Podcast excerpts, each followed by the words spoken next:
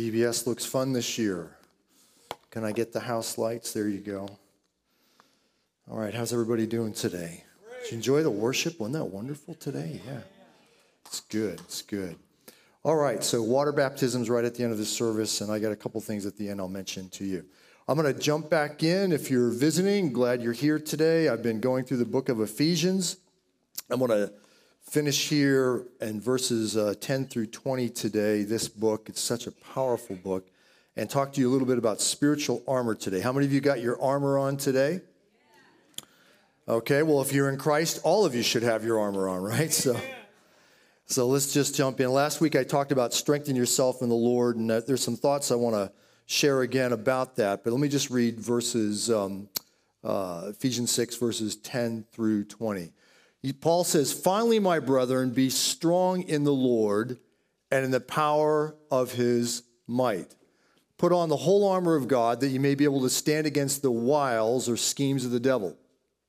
For we do not wrestle against flesh and blood, but against principalities, against powers, against the rulers of the darkness of this age, against spiritual hosts of wickedness in the heavenly places. Therefore, take up the whole armor of God that you may be able to withstand in the evil day, and having done all, to stand. Stand therefore, having girded your waist with truth, having put on the breastplate of righteousness, and having shod your feet with the preparation of the gospel of peace, above all, taking the shield of faith, with which you will be able to quench all the fiery darts of the wicked one, and take the helmet of salvation and the sword of the Spirit, which is the word of God, praying always praying always, praying always, with all prayer and supplication in the Spirit, being watchful to this end with all perseverance and supplication for all the saints, and for me, that utterance may be given to me, that I may open my mouth boldly to make known the mystery of the gospel, for which I'm an ambassador in change, chains, that I in it I may speak boldly as I ought to speak. All right. So, Paul, some of the most powerful verses on spiritual warfare and the necessity of being strong in Christ uh, anywhere, maybe in the New Testament, that we see. And so, as I shared last week on strengthening yourself in the Lord, he starts off here in verse 10. He says, Be strong in the Lord and the power of his might. That phrase could be translated, Strengthen yourself in the Lord. Paul concludes this letter uh, with a command to the Ephesian church and to us today. He tells them to be strong in the Lord and the power of his might. Now, how do you do that? Number one, know your position in Christ. And secondly, act- actively exercise your faith by living in, quote, the armor of God and praying always, praying always. That's really where the battle is. The, the, the battle is won in our prayer. And so I shared quite a bit last week. If you weren't here, I really encourage to, to watch or listen to that message. But that word power, that English word power in verse 10, it's, uh, it's the word kratos. And this word kratos means manifested dominion. Paul uses it also in Ephesians 3:20 and also in Ephesians 1:19. Now, as I shared quite a bit last week, our strength is found in Christ in his power and might. Now, when we gave our lives to Christ and we're born again, the Holy Spirit, 1 Corinthians 1:13, places us into the body of Christ. And so you are by the Spirit put into the family of God, into the body of Christ. That is a reality. The same reality is that we're also put in the power of Christ. We are placed in him and also with his power. As I shared last week, nine times in Ephesians 1, uh, this phrase, in the Lord, or located in, or contained in Christ, Paul uses it in Ephesians 1. In other words, we are in him, located in him. And not only in him, but in this power. And so the more that we understand this spiritual position and this reality, the more that we begin to live out of awareness that when Christ died, I died with him, Romans 6. When Christ was rose, raised from the dead, I rose with him. And I'll build on this more. And when he went into the lower parts of hell for three days before he resurrected, guess what? We were sort of there vicariously with him. He confronted the enemy, defeated him, took the keys. Revelations 1:18, we get a gold star on the front row. Jesus holds the keys to death and hell. He met the enemy, won the victory through the cross, his death, his resurrection. That same power that rose Christ from the dead is in us because we're in him. Should get someone happy today. Okay? And so, this is how we begin to live out of the power of his might, understanding what he has done for us and who we are in him. But, Pastor, I don't feel very victorious. That's a lie from the enemy. You are because Christ is. And our whole Christian journey from the time that we accept Christ is learning becoming more and more aware of just how complete his resurrection and his victory is in the life of the believer. You're not a second class Christian. I'll try over here. You're not a second class Christian. The enemy wants you to think that you are first class because Jesus is first class. You are in Him, I'm in Him. On your worst day, the enemy is under your feet. But, Pastor, I, I, we're praying. Yeah, I know, keep praying. But he's under your feet. We're in a mop up operation, right? The gates of hell fear a church that understands how complete the victory is of that Jesus did, and they understand that. The, the, the enemy hates this. So, guess what he works at? Trying to unlodge us from our understanding of our position in Christ. And so, as I shared last week, like King David, who strengthened himself in, his, uh, in the Lord, we see this in 1 Samuel, verse 30. Again, go back and listen to that last week. We begin to understand our position with Jesus uh, in Him, how sufficient that is, and through praise, prayer, and His presence, okay? And so we begin to live out of that place and uh, that awareness. All right, now Paul is writing from a Roman prison. This is about AD 60. He understood a Roman soldier's armor. Remember, at that time, the Roman soldiers, the Roman army was the greatest army in the world for centuries. And uh, they were feared. A Roman legionnaire was feared. Their weaponry, their just stature. And so, why then would Paul command the church to put on the full armor of God? Well, he uses this imagery of a disciplined Roman soldier for the church to understand how we are to be engaged in the spiritual realms. Paul is casting a vision to the Ephesian church of the battle they and we are today engaged in. We are God's soldiers. Now, I want to be very careful here, okay? Does not mean it's not a call to arms. It's a call to prayer. we try on this side. It is a call to prayer. That's how you fight this battle. Okay? Now, we'll build more on this armor in a second here, but that's primarily the battle that we're engaged in. The Holy Spirit instructs all believers to put on the armor of God to not only prepare for battle, but to advance the kingdom. So when you're wearing the armor of God, or living in the righteousness of Christ, understanding who you are in Christ, now you're able then to pray with effectiveness. And I guarantee you, any of you that are parents or grandparents in the room, if you have a child that is, uh, you know, going through something, whether they're sick or there's a relationship issue they're going through, or, or something's bothering them, or if they've wandered from the Lord, you are going to pray, aren't you? You're going to pray like you're their life dependent on it. And you're going to intercede. Listen, and that's what God calls us to every moment of every day. We are to pray without ceasing, Paul says. The pastor, as I said last week, so many of us just want to soak in the presence of God and just rest in his goodness, and we need to. I just want to bask in the love of God. I just want to behold the beauty of His face and, and behold His loveliness. I do too. I do it every morning. And then you get up from that place and you say, okay, God, what are we engaged in today? How do we pray today, Lord? What, what do you have for us today? You see, because what the enemy wants is to either get a church to realize they're not powerful or to get a church to so soaking in the presence of God that they never get up from that place and go into that place of petition and prayer. Does that make sense? Got to do it all. You need to be a soaker. And you need to be a prayer warrior. And by the way, there are no official ministry calling of intercessor in the church. The first three rows of every church is not designated for intercessors. In fact, the whole church is called to be a prayer warrior.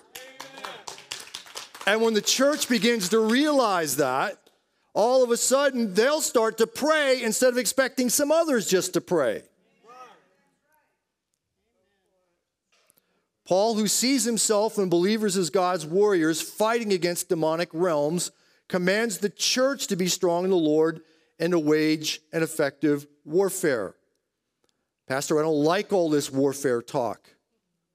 I'm sorry. You were born into a conflict. You and I were born into a world that's broken. And the hordes of hell, if they had their way, they're defeated powers. I'll build this more in a minute. They are defeated. Christ completely defeated them. But until he returns, we're still dealing with them on this earth and they affect our lives, our families. And so the sooner we realize you got to get up off the couch and actually spend some time on your knees, metaphorically. Maybe you walk and pray. I love to walk and pray outside. And the more that we learn to bind and loose with the agreement of heaven, understanding if two of you shall agree on earth as touching anything in heaven, that shall be done for you by my Father in heaven. We'll be grabbing a hold of whether it's our spouse or somebody else in the church or a few others and saying, okay, let's go after this thing. The enemy seeks to steal, kill, and destroy. He's a legalist. He looks for ways to establish strategies against us, our families, our churches, and society. By the way, next week I'll finish this out. And before I start a new series, I want to talk about effective strategies for spiritual warfare. It's very important. And it just kind of just segues with this. Our focus shouldn't be on the enemy, but rather on the glory and majesty of Christ. By the way, don't look for a demon in everybody you run into in the church. I seem to remember Jesus saying, Wait a minute, why are you looking at the log in your brother's eye and you got a speck in your own eye? Amen. Not the saying that folks aren't maybe struggling or there's an odd oppression or something, okay? But listen, let's keep our eyes on Christ, right? Recognize this stuff's going on around us. Recognize we can't avoid, avoid spiritual warfare. But remember, we're not wrestling against flesh and blood, right? We're wrestling against things behind the scenes, right? So we can't ignore it. So we must learn how then, in the love of Christ, in the peace of Christ, you know, one of the greatest forms of warfare is functioning in the peace of Christ. When we get agitated, when we get riled up, when we lose our temper or we're worried about something or fearful, we've just left what's called the rug of peace. And so, the more that we can stay in the peace and the confidence of Christ, that God has got this thing, even though all chaos is happening all around me, the more that we'll be able to uh, uh, wage an effective warfare.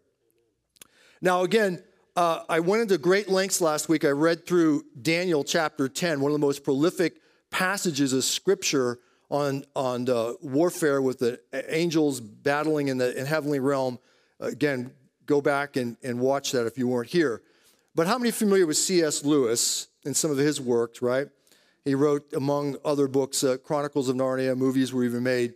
He states in the intro to his famous Screwtape, screw tape letters, he says this, I'm paraphrasing a bit. The general public prefers either to ignore the forces of evil altogether, to pretend they don't exist, or to use cartoon images of a devil with horns and hoofs as an argument to that effect. You can't believe in that nonsense, so you can't believe in a devil at all, can you? Right? And so this is where much of the world is at. Or here's the problem also in the church. Sometimes we take an unhealthy interest in everything demonic and we assume everything is a demon. Every, every time somebody's struggling, something must be a demon, right? And so you can go on both sides of this thing. Either you, you disqualify that there's a reality of darkness around us and spiritual powers, or you get over fixated on it. Both extremes are not good. I remember I had a conversation in my early 20s, soon after I'd come to Christ and, uh, you know, just growing in all this understanding and everything. I remember having a conversation with a very well educated attorney who went to a particular denomination of which I won't mention. And um, we were having this conversation, and I mentioned something about spiritual warfare and how, as believers, we battle against these powers of darkness. And he looked at me, he stopped, he goes, You don't believe there's a literal devil, do you? And I said, Well, I do.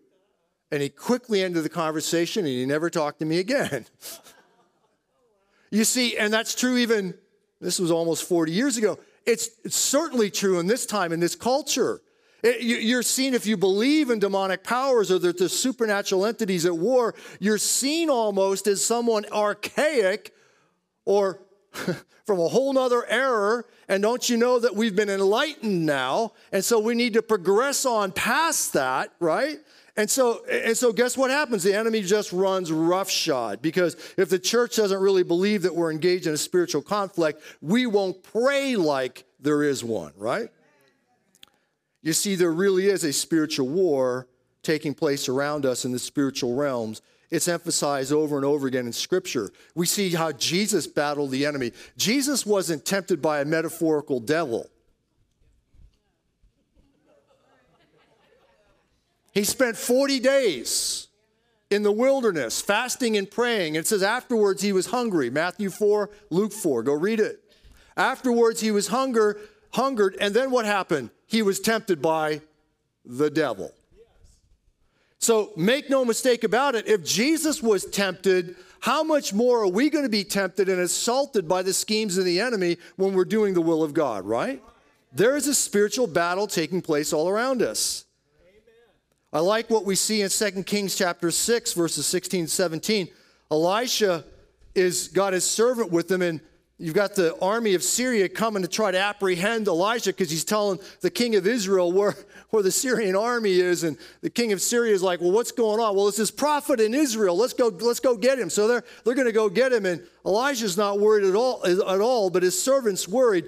And he tells his servant, Don't be afraid, the prophet answered this great in the natural. You can see this army coming against them, surrounding them. He says, Don't be afraid, the prophet answered. Those who are with us are more than those who are with them. Someone needs to hear that today. Those who are with us are more than those who are against us. The angel of the Lord encamps round about those who believe in him and trust in him. God's unseen army around us is greater than the chaos that you may be going through. Elijah prays, Open his eyes, Lord, that he may see. Then the Lord opened the servant's eyes, and he looked around, saw the hills full of horses and chariots of fire all around Elisha. We maybe don't, can't see the angels. Sometimes some folks do, whatever. Don't focus on that, whether you do or you don't. Just trust that God has got an unseen army round about us and we may not understand everything, but we can certainly pray, Father, would you send your heavenly host to surround us and protect us? Amen? I pray it all the time over this church property. I pray it over your homes. I pray over the, the members of the congregation. I pray, God, surround them with your presence. Surround them with your angels, God. God, surround our homes, God. They're sitting up. They're rising. They're, you know, they're, they're, they're rising up, God. They're sitting down. God, protect them in every way, God. Let your heavenly army be round about them, God. God, go before them, guide them, direct them, Father, Lord, in every way.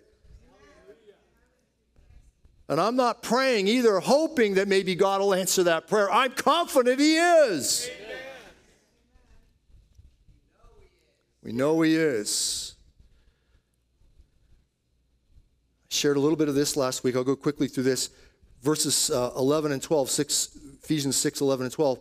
Again, put on the whole armor of God. We don't wrestle against flesh and blood, but against principalities, against these powers, right? These spiritual hosts of wickedness. They've been defeated but this is it. And so that term wrestle is a Greek word pale. It re- refers to physical competition where the victor forces the loser to the ground, placing his hand around the neck. And so you're involved, and I'm involved in a spiritual struggle against demonic powers. Their goal is to force you to the ground, gaining control over your life. Again, people ask, well, wait a minute, Pastor, I thought you said Christ defeated them. Yes, he has. You have authority now over them until he returns again in his second coming and he establishes the fullness of his kingdom. We are going to deal with the enemy until that time, all right? And so we've got to realize he's trying to force us to the ground, he's trying to gain control over us, right? But here's the thing you, as a new creation, me as a new creation in Christ, we have complete mastery, we have complete authority over all the power of darkness because Christ has taken the keys. He's given us all authority. He says, All authority, Matthew 28, has been given unto me. I give to you. You go therefore. So we use his authority. Let me read you Colossians 2 13 through 15. Remember, Jesus is the victory. He's the victor. We fight from his victory. I like what Paul says here. This is powerful in Colossians. He says, verse 13, you were dead. This is before coming to Christ, before we were born again. You were dead because of your sins and because your sinful nature was not yet cut away. Then God made you alive with Christ. Notice how it's the translation with Christ. When Christ was made alive, you and I were made alive. For he forgave all our sins. He canceled the record of the charges against us and took it away by nailing it to the cross. In this way, he disarmed the spiritual rulers and authorities. He shamed them publicly by his victory over them on the Christ. Christ's victory over Satan is complete and the same for you and I, right? In fact, to get a better understanding of what Paul was writing about there, when Roman generals would go into a territory and conquer the people there or defeat the army, what they would do would bring those generals from that defeated army back. They would do a big processional parade. This is sort of the language that Paul is trying to explain here, and the first century church would have understood it. They would parade those defeated, humiliated, in fact, they would strip them, right? Uh, walk them right through Rome, the streets of Rome, and what they, the conquering general, they'd bring him before Caesar, they'd put him down on the ground before Caesar, and they'd put their foot right on their neck, showing how they conquered over them. And what Paul is trying to say is that's exactly what Jesus has done to the enemy, right? That's why the enemy is underneath our feet, church, okay? He has shamed them publicly by his victory on the cross. He has disarmed them. He has stripped their power away from them. And so that victory that Christ has won is the same victory that you and I have. 1 John 4 4. Greater is he that is in you than he that is in the world. I'm trying to get you to memorize it as we go here, all right? The greater one lives in us.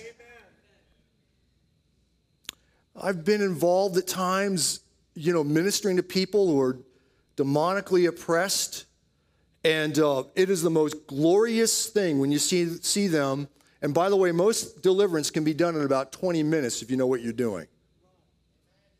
And you don't necessarily need a bucket and all that kind of stuff either. I'll just leave it at that, okay? You, if you know what you're doing, you know your authority in Christ, and that demon manifests, you can take authority over it. You can tell it to be quiet. You can tell it to submit to Christ. And you begin to dismantle the stronghold in that person's life and get that person free. And so you can see a person go from torment to joy in just a few minutes. It's an amazing thing. Seen it all over the world, seen it right here.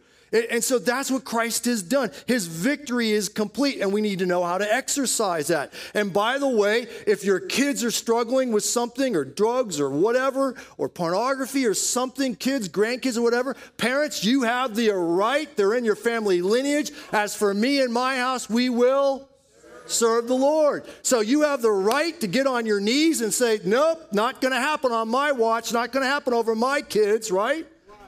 And when the church realizes we have the authority over the kids in this city and across our nation, said, nope, nope, nope, it's not going to happen on our watch. Amen. We're going to pray. Instead of wanting fentanyl or whatever else, Dear God, they opened another pot shop on the corner of 22nd and Craig and Swan down here. I'm sorry, if you like pot, stop. They call it dope for a reason. Sorry. And if you got some medical issue, cancer, whatever, I understand. Look, I'm talking about recreational. Listen, when I leave here on a Friday night or a Wednesday night from prayer and I drive down 22nd and I see scores of people lined up at the pot shop on a Wednesday night, come on, church. Let's pray that thing out of business. That's our neighborhood. I'm serious. I don't want that thing there. I don't want them anywhere. It grieves my heart. This stuff's gotten legalized in Arizona, every place else. Uh, look what's happening in Oregon. They're finally realizing they legalized hard narcotics, and there's a mess up there.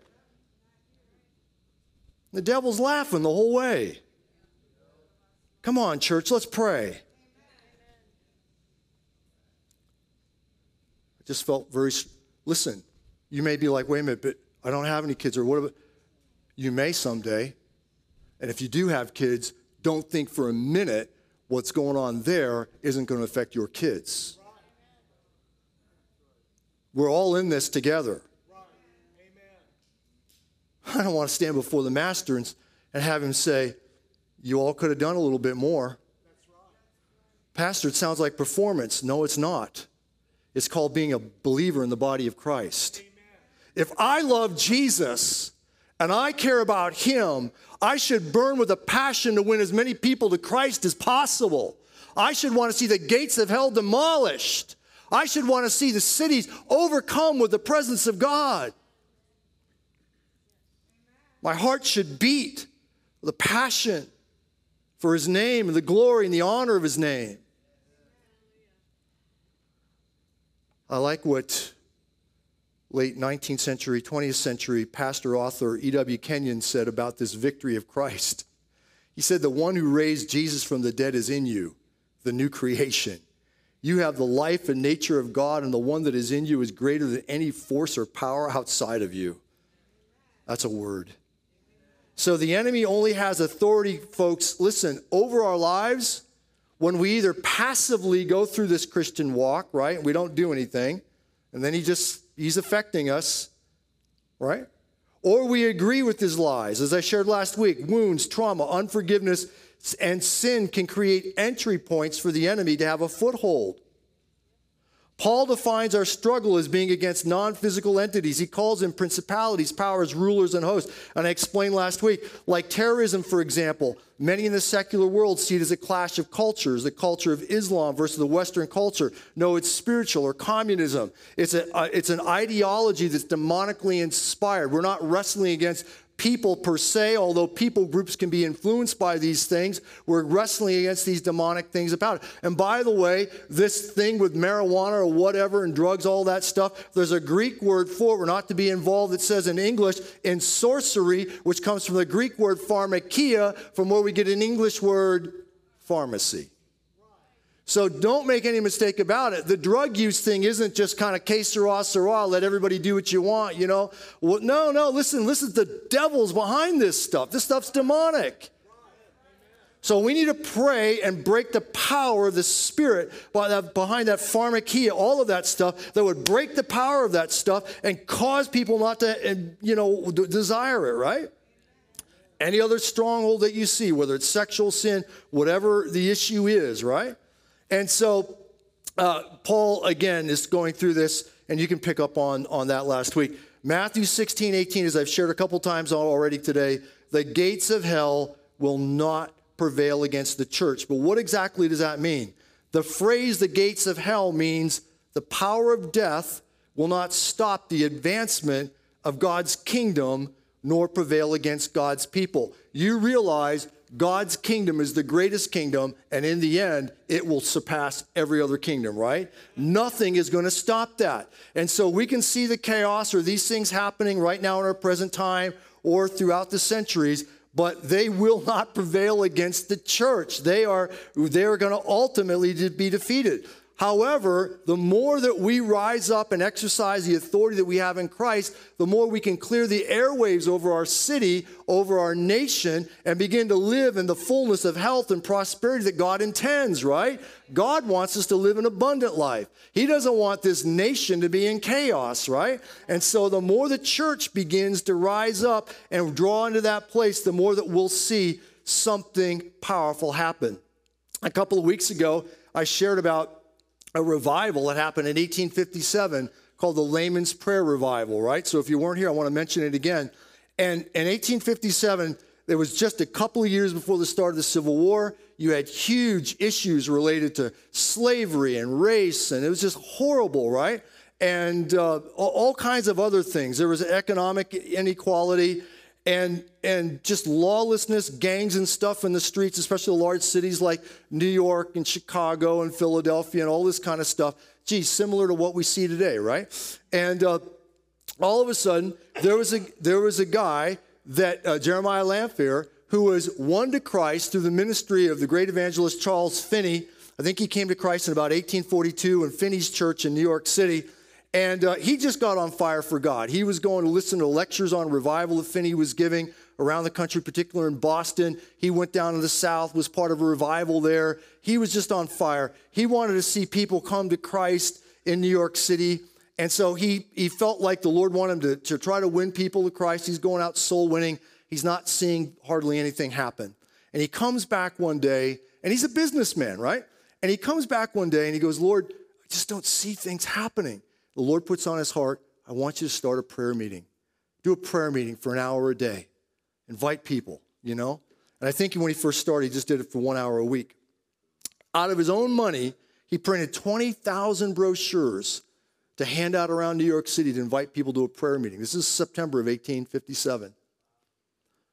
First prayer meeting, he shows up. He's there punctual, right on time. He gets permission to use a, a church there, Dutch Reformed Church in New York City, and um, nobody shows up. Doesn't sound like any similarity today, does it, in our churches, right?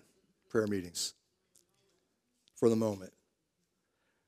Well, at the end of the prayer meeting, six people show up. So he's sort of encouraged. They pray, three, six guys. Next week, about 20 people show up. A little more excitement, still not a lot. Then something happens in the nation. 1857, stock market crash.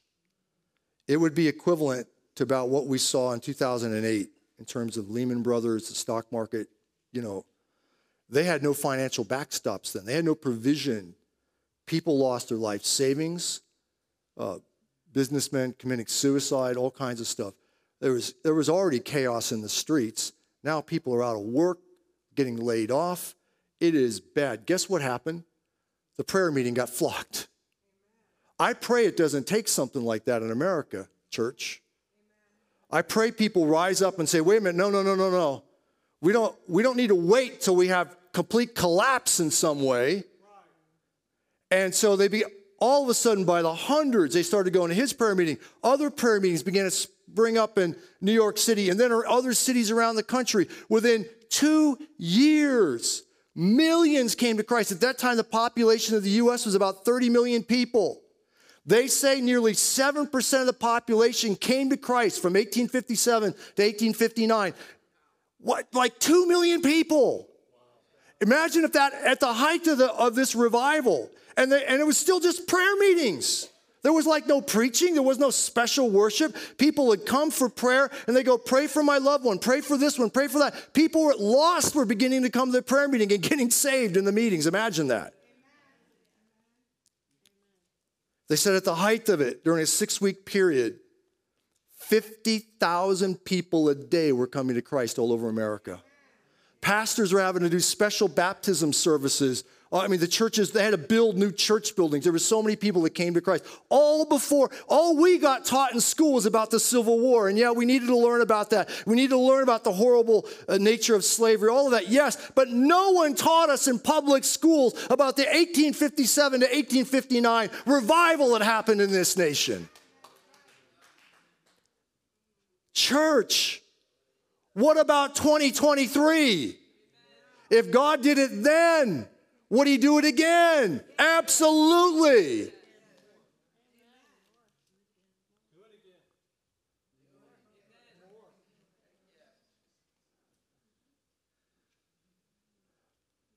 We are part of something, if you have faith to believe it, that is greater than a couple hundred people on a Sunday morning. He is waiting to open the floodgates of heaven. He is waiting to answer the prayers of his people. He is waiting for his church to realize no, no, no. We've got the armor of God, we've got the authority in Christ. Let's stand up. Let's go after this thing. You see, the church of Jesus Christ is glorious. She is the most powerful. I, you need to believe this. The church, because Jesus Christ is in her and we're in him, is the most powerful entity on earth. The church is not on the defensive, but rather is on the offensive. Satan and the hordes of hell fear a Bible believing, spirit filled, worshiping, and praying church. It's from his victory and authority that we prevail. And when we realize that, we can go into the darkest situations and say, I don't know what's going to, but I know God's got this, right? We can, listen, I've been in the slums around the world, I've been in ghetto areas around the world, cities of the world where gangs, all, listen, you can walk in there confidently, not cocky, humble but confident in Him, knowing that Christ is in the midst of this thing, right? I'm not going to be able to get through the rest of this. I'll write all this up. People ask all the time, How do I get your teachings? Listen, go to that QR code, sign up to get my newsletter, get the article. It goes out every week because I got way more to give every week than I can possibly give to you in uh, 45 minutes or whatever on a Sunday morning. Amen? All right, so let me just quickly cover a couple things and because I don't want to teach you to death here today, right? I want to resurrect you to life, though, okay? We want to walk in the victory of Christ. That's what it is about this armor of God. Put on the whole armor of God. It literally means put to sink into, to clothe oneself. We're to be, be complete in God's armor as opposed to being strong in just one aspect and weak in others. We're not just to learn the shield and not the sword. We're to sink completely into God's, God's armor so we can stand against the enemy's scheme. The devil wants to exploit our weaknesses. He looks for areas to knock you off your firm footing. A legionnaire might have a sword and be very good at it, but without his shield and helmet, he is open to the darts and arrows which will stop him from standing. The enemy knows our weaknesses. And so, the more that we can be honest with ourselves and get right with God and say, okay, God, I'm struggling in this area. And this is what I want to really cover next week is out of 2 Corinthians 10, 3 and 5. The battleground primarily is in the mind. Most of us fail because the enemy is assailing our mind. We believe ungodly beliefs about ourselves. We don't believe our position in Christ, or we believe lies that we've heard over and over again, maybe because of generational stuff or whatever. And so then we're not able to step fully into what God has for us. Amen? Amen? It's important to understand that. You need, and I need to wear the full armor of God to stand against the wiles or schemes of Satan. The Greek word for wiles is methodai, and it means cunning arts, deceit, and craft or trickery. Satan has methods his goal is to keep those who are lost, lost, and secondly, to rob believers of their authority in Christ by getting them to agree with lies and bondage. Think of all those people at the drug counter, the pot shops. They're lost. They're looking for a high. They're blinded. Only about 5% of the population of Tucson even attends church or knows Christ. This is a mission field. He says, Ephesians 6:13, take up the whole armor, right? And so without the full armor, our ability to stand is at great risk. The Greek for able, right, that you may be able to withstand the evil day.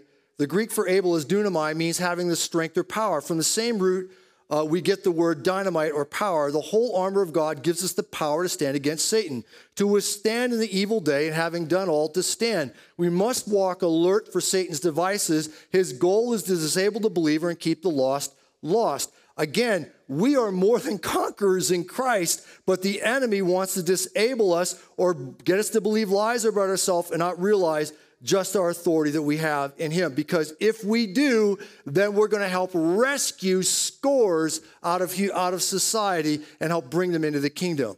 And so God has given us the ability to choose to make the stand. And if we don't make the choice to stand, we may fall. Satan is not just content with the saint lying on the ground, his goal is to choke off the life out of the believer. Remember, the term for wrestle is defined as a victory when the opponent has his hand around your neck. And again, the bondage is the strongholds in the mind. I'll touch on that more next week. Again, very quickly, I don't have time. I'll write all this up. Having girded, verse 14, your waist with truth. The first piece of equipment Paul describes the belt of truth. The Roman legion belt was distinctive. Fastened to the belt was the gladius or the sword. The belt also kept the tunic and armor in place. Truth keeps everything in place. And truth, church, is Jesus Christ and the fullness of God's word. It is not cultural relevancy. It is not the truth that culture is trying to dictate to us that is truth. Amen? Amen. I touched on some of that last week. So we've got to know what the truth is in God's word, and we need to stand on that and be anchored in that and not give in to the cultural mismatch of what they want us to believe truth is. Because to them, most of the folks out there, it's a form of moral relativism, right? And deism. I talked about that a couple months ago, where all of a sudden it all gets mixed together, and it's sort of like you do what you want, I'll do what I want, and it's sort of like as long as you don't hurt me, I won't hurt you, we're all good, right? And that's truth to most people. That is far from, the, from, from what God's word says, right? And so the primary thing about the Christian message is that it is true. Again, culture by and large doesn't like that. They say that we're too narrow, that we're not progressive enough, right? But the reality is, Jesus is the way. John 14, 6, I am the way, the truth, and the life. And he makes that point very clear. So we have to be unapologetic about the Word of God. And here's.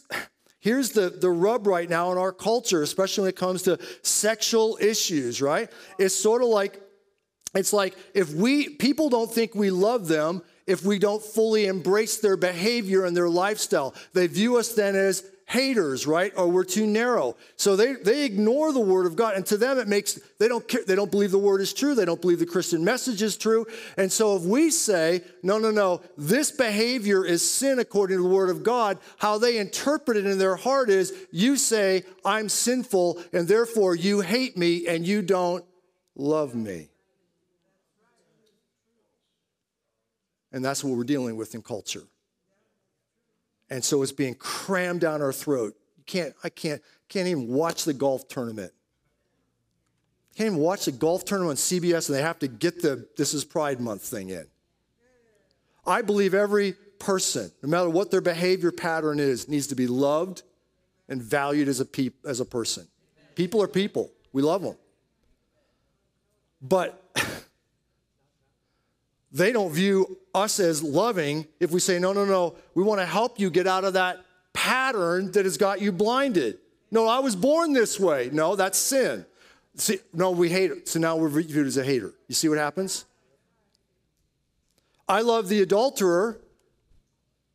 If you're here and you're doing that, get right with God. I love the adulterer. You're welcome every Sunday. I want to help you. I want to get you free. But don't live in that behavior. Amen?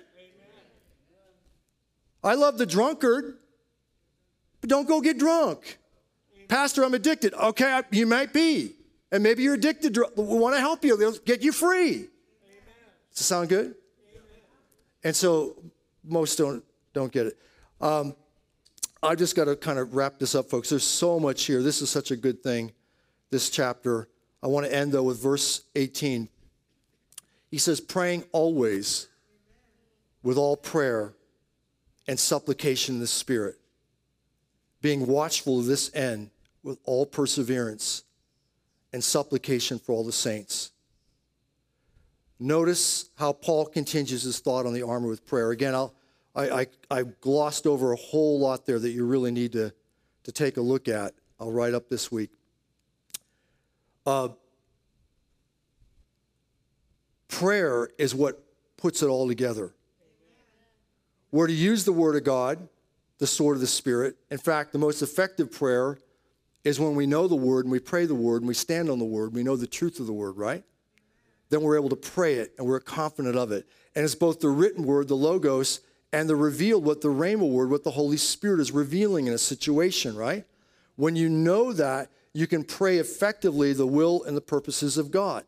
And so all of a sudden now, prayer is the means in which we engage the enemy effectively, defended by the armor, the virtue of, of the righteousness of Christ. We have to wear the breastplate of righteousness. If we're in sin, then we, we've got a chink in our armor, right?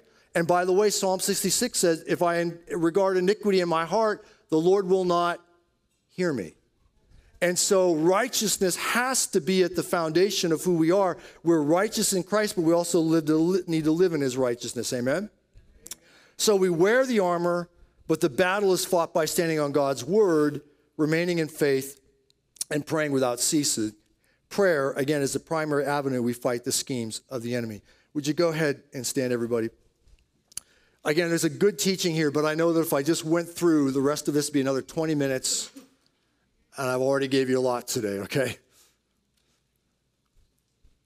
Go and read through this and meditate on this this week. It's a, this is a very important teaching that we need to understand and live out of. You should not have to get up in the morning, oh, I got to put on the armor of God. no, you should be living in the truth of His Word. You should be living in his righteousness. You should be praying without ceasing. You should be using the word of God as a sword of the Spirit. You should be lifting high the shield of faith, right? To quench the lies of the enemy, right? And by the way, the Roman shield was both a defensive weapon to quench those fiery darts, but also to thrust. It was also used to thrust to ward off, right? So faith is also a weapon. And so we need to we need to just be living in this realm. And so take a moment I want to pray over you here in a second. But take a moment, ask the Lord are there areas of doubt or despair, of adverse circumstances you're in, sharp temptation maybe you're going through, personal tragedy, arrogance and pride, maybe that have affected you? These, these things can be those arrows that come at us. Ask the Lord, Lord, is there some area there? Repent. Determine today to stay in God's armor and pray with perseverance. Say, Lord, forgive me. Yeah, maybe you've been hurt by somebody. Forgive them. Let it go. Ask God to forgive them. Maybe you're being tempted. Say, Lord, I'm struggling in this area. God, I want to get free. I don't want to give into this thing anymore. Lord, help me. God, repent of it. Maybe you've gotten puffed up. Maybe you know so much of the word and pride's crept in. Listen, pride goes before destruction and a haughty spirit before fall. We want to live in a place of humility. Be confident in Christ, absolutely. That's what I'm trying to get everybody to. But don't get puffed up. Sometimes we get success in life or business or family, ministry, whatever, and we can get puffed up. Maybe we've been passive. Say, Lord, forgive me. I said this last week in my message. Some are AWOL on the wall. It's a military phrase, absent without leave. Some of you haven't been interceding like you know you should be interceding, whether it's for your family, for the church, for the nation. Say, God, forgive me. Break that lie of the enemy that's talking, oh, eh, you know, a whole lot of pastors like me are labeled now by many in the body of Christ. You're putting performance on us. No. trying to get you to be who you are in Christ. Now I want to pray over you. Father, I, I pray right now, Holy Spirit, every lie, lid, and label of the enemy, I take authority over. I break the power some of you, I just got a word of knowledge pornography. I break the power of pornography. I break it in Jesus' name. Father, I speak freedom to the captive. You need to repent of it. Realize that thing's destroying your intimacy with the Lord. And if you're married, destroying your intimacy in your relationship. If you want to get married, it's going to affect that. Say, I want to get free of that thing. Lord, I repent of it. Jesus, I break off, Lord, despair, doubt, depression, discouragement. I take authority over that. I lift it off, God. The joy of the Lord is their strength, God. Lord, I release your peace. Lord, where the enemies come with adverse circumstances, one thing after another, sickness in the family, things breaking in the home, uh, equipment, whatever it is, we break the power of adverse circumstances in Jesus' name. I take authority over the cycle in the name of Jesus. Lord, any other temptation, break the power of it.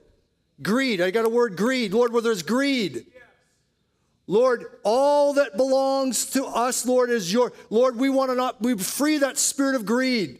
It's the love of money that's the root of all evil. Lord, we break the power of that over our lives. We want to give in to the spirit of this age. Yes. Yes. Lord, where there's been trauma and personal tragedy, bring healing, Jesus. We just release your presence and your peace. Now just put your hand, I just felt the Lord just say, do this. Put your hand over your heart. And just simply say this I am a child of God. I am loved and accepted by my Father. I am completely secure in Christ. Thank you, Jesus, for saving me, for being my resurrection life and I can live from your victory.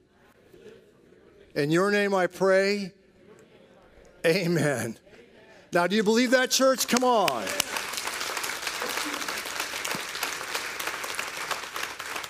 Yeah, spend time. You're loved by the Father. That's another message. The Father's love, it's amazing. But realize you're also a warrior for Christ, okay? So be completely secure in who you are as a child of the King but understand we've got a job to do, church. Amen? All right.